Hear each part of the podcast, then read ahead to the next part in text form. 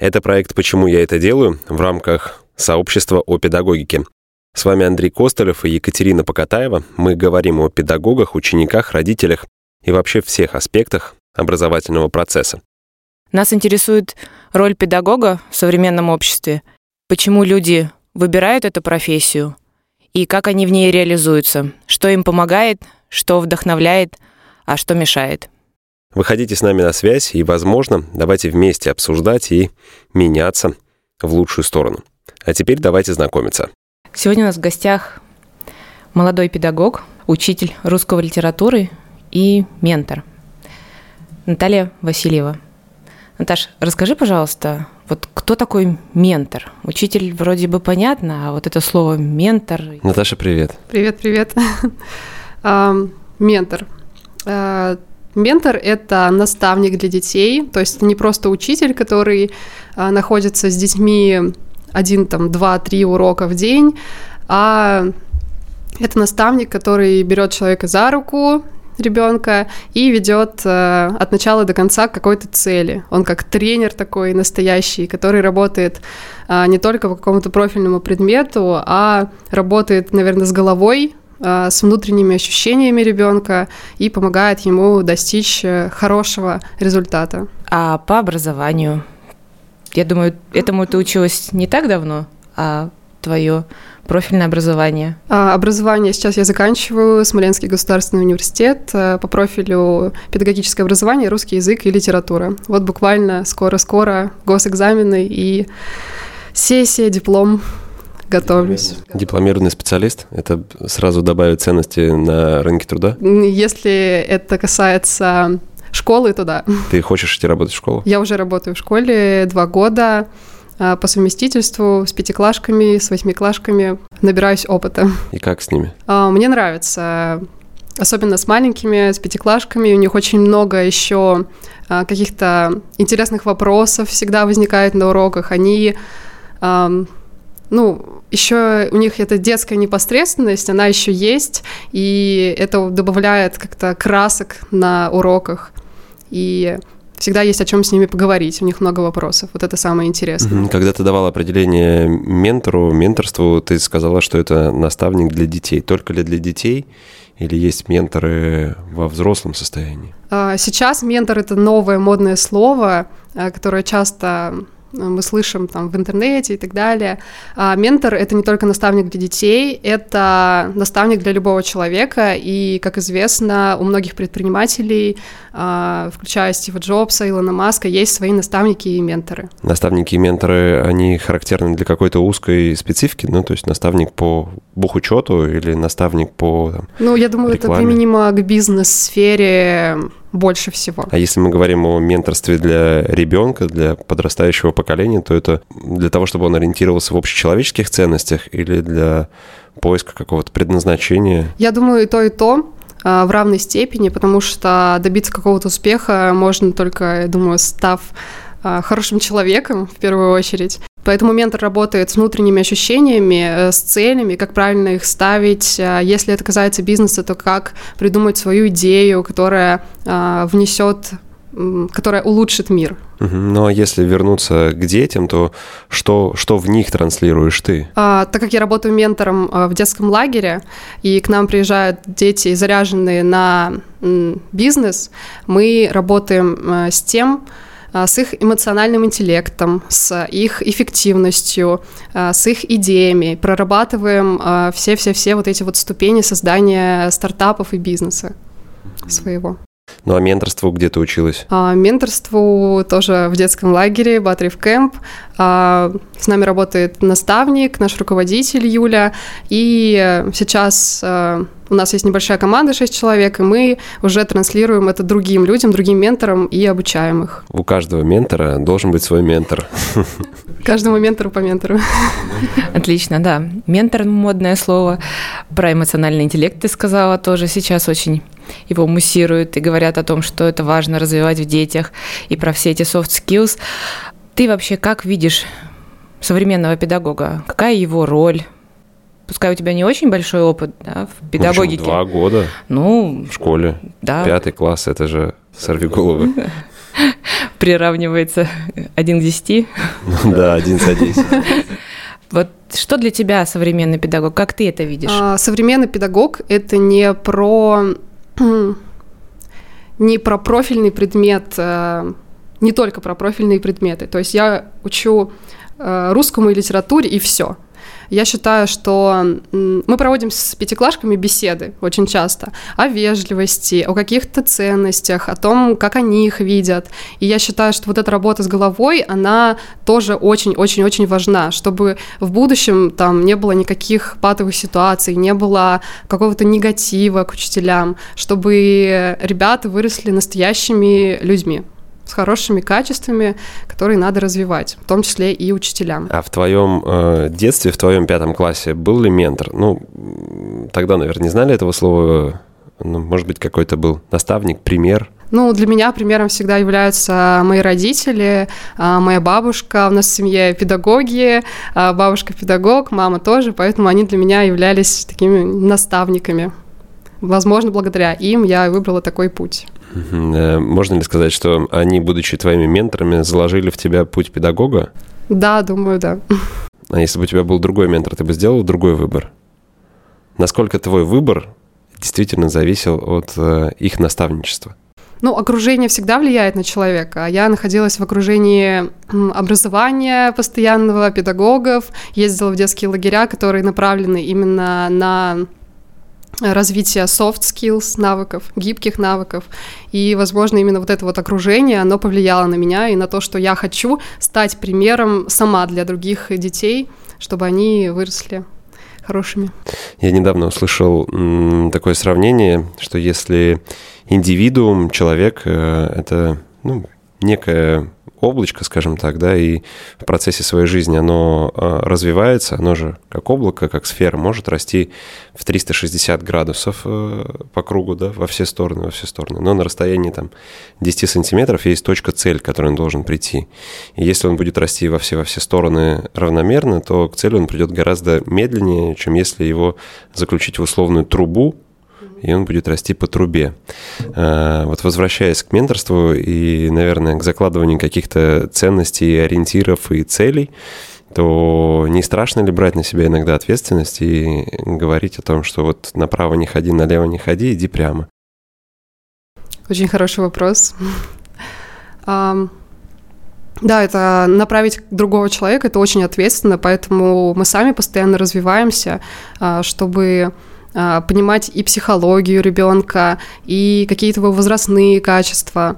А, поэтому, да, это ответственно, но я думаю, что ментор — это очень нужная, а, не знаю, профессия, очень нужный человек, который должен направить это ответственно, но нужно брать эту ответственность. Даш, я, наверное, э, еще глубже попробую погрузиться, потому что постоянно, ну, лично меня касается эта история там наличия или отсутствия каких-либо рамок, а в данном случае мы практически там отождествляем это с рамками, то, может быть, э, работа ментора может ли она начинаться раньше, чем выставление каких-то границ и ориентиров? Ну, плохое может быть слово выставление границ, но э, формулирование вектора, по которому двигаться это как айсберг. Ну, по моему ощущению, это как, так, как э, айсберг. Вот эти границы, которые вы, мы, вы, менторы, педагоги выдали, это верхняя часть, но гораздо ниже находится там погружение, изучение, понимание. Я просто не считаю, что ментор — это про границы.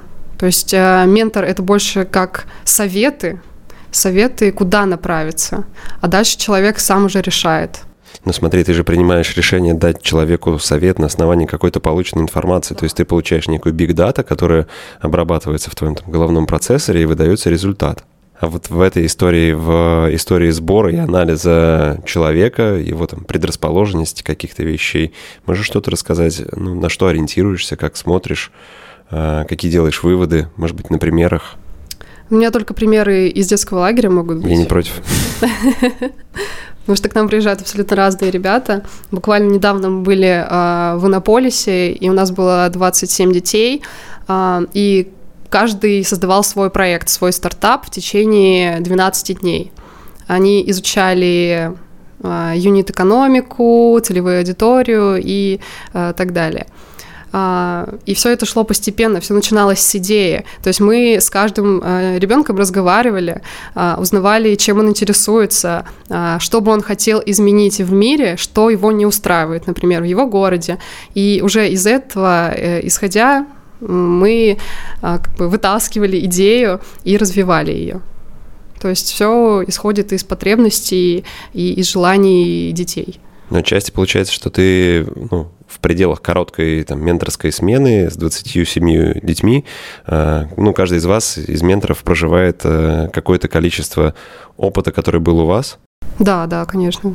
Не обидно, когда получается, что узнаешь опыт гораздо более позитивный, чем был у тебя? Нет, это не обидно, это наоборот добавляет опыта к твоему опыту, скажем так. То есть у тебя был какой-то опыт, у другого человека был опыт, и это все а, совмещается вот опять в это облачко, расширяется, а, и ну, ты узнаешь больше. То есть не только мы даем информацию детям, но и дети дают очень много информации нам и заряжают нас на какие-то дальнейшие подвиги. Такая коллаборация получается. Взаимовыгодное да. сотрудничество. Да, Симбиоз или приспособленчество? Нет, ну не приспособленчество. Симбиоз, да. Симбиоз. У меня вопрос, как всегда, практической направленности. Ты вот много э, действительно работаешь с детьми вживую, да, вот э, и времени не только в рамках урока проводишь там 45 минут, а в рамках вот работы ментора в лагере это там чуть ли не 24 на 7, да, да получается. И э, что тебе помогает Э, эмоционально держаться, например, или справляться с какими-то сложными ситуациями, потому что ты сказала, ребята разные бывают, да.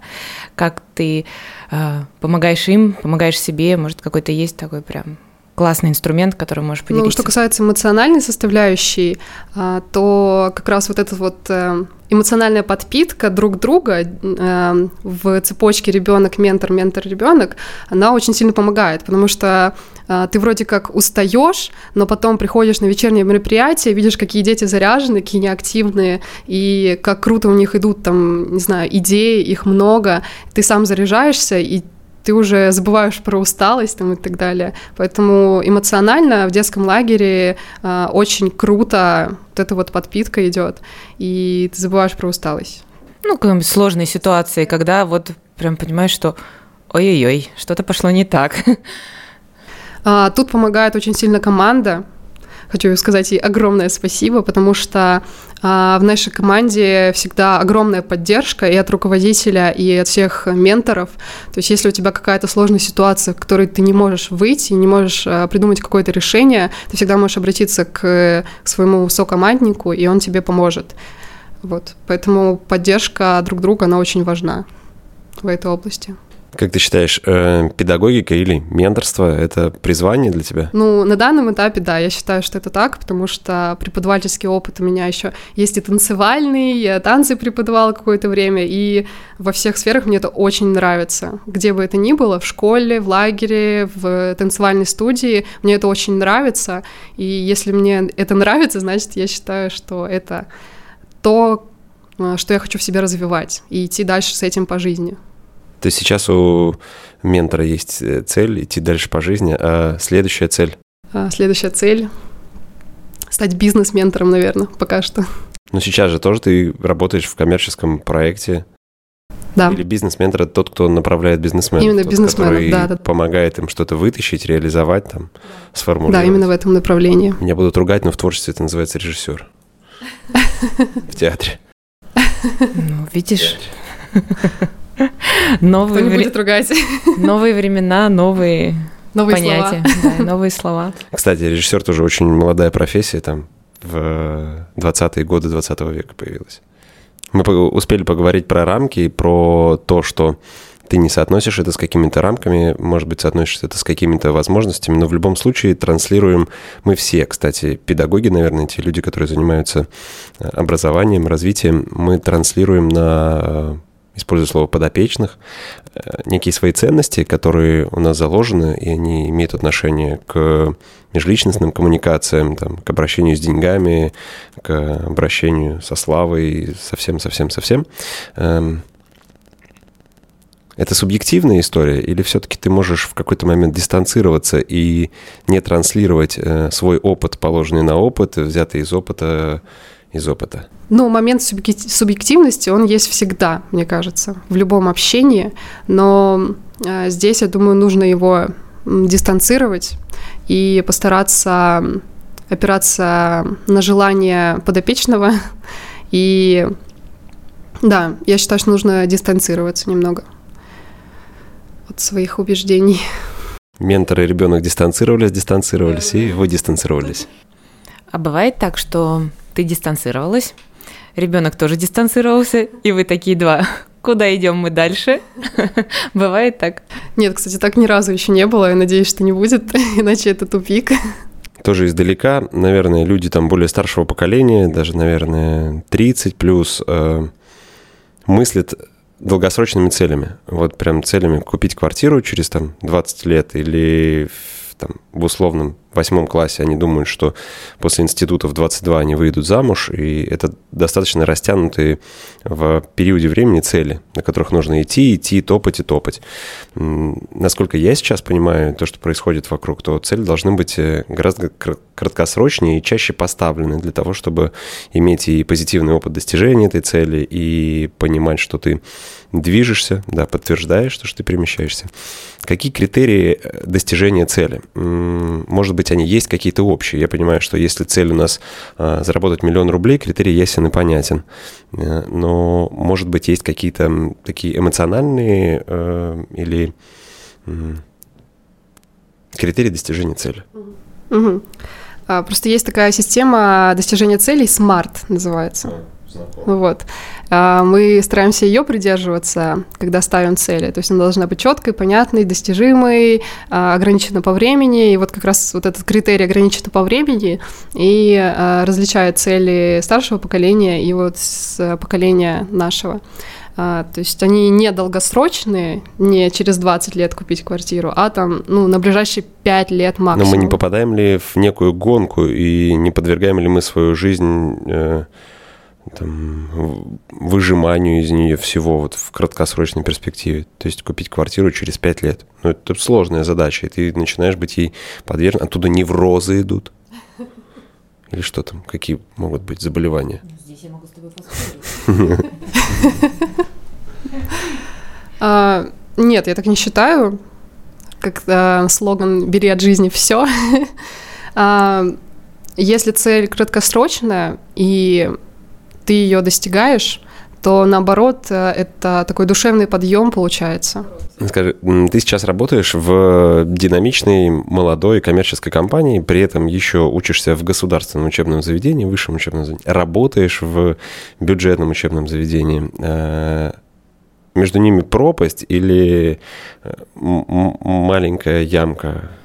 Ну, С точки зрения педагогики, давай так, вот чтобы сузить тебе да, масштабы вопроса вот в рамках педагогики. Да, ты же и там реализуешься как педагог, и, и там.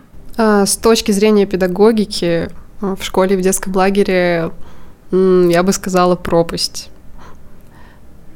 Но я в своей деятельности стараюсь ее сократить, а, так как я молодой педагог, и у нас еще есть в школе другие молодой, молодые педагоги, которые стараются это сделать, а, я применяю какие-то навыки, полученные в лагере э, с детьми в школе, то есть какая-нибудь э, нейрогимнастика, что-то такое. Стараюсь применять в школе, и детям это очень нравится, и поэтому наша деятельность, э, ну, я стараюсь сократить эту пропасть.